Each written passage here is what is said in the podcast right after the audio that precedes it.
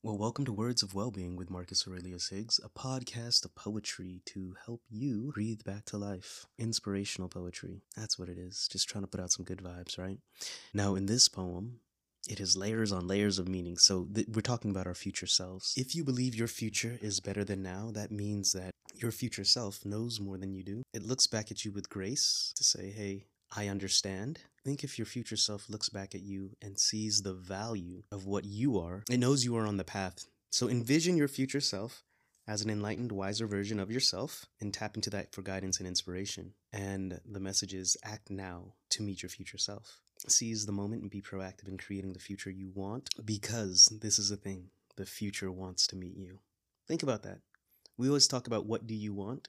Your future self wants to be fulfilled, like whole. So, in a sense, your future self wants to meet you. If anything, your future self understands you and it is like, hey, yes, like, let's do this. I'm actually writing a book right now. It's called Written for You by You from Your Future. Again, it's a personal journal of my future self writing back to me. However, it's it's scrubbed of any personalization.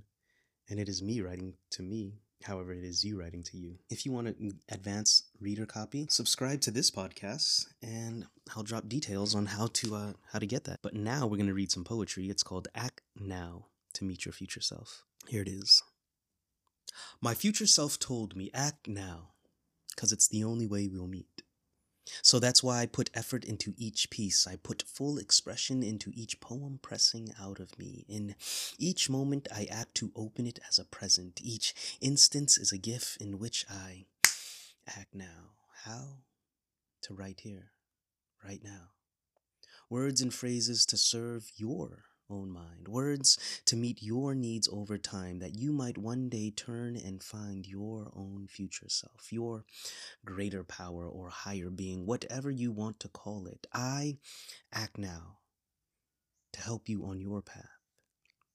You've been called to and fully support you on it. I don't know what your future self is telling you. That's a conversation for you in the future to have. However, looking to the past, I know two things are true.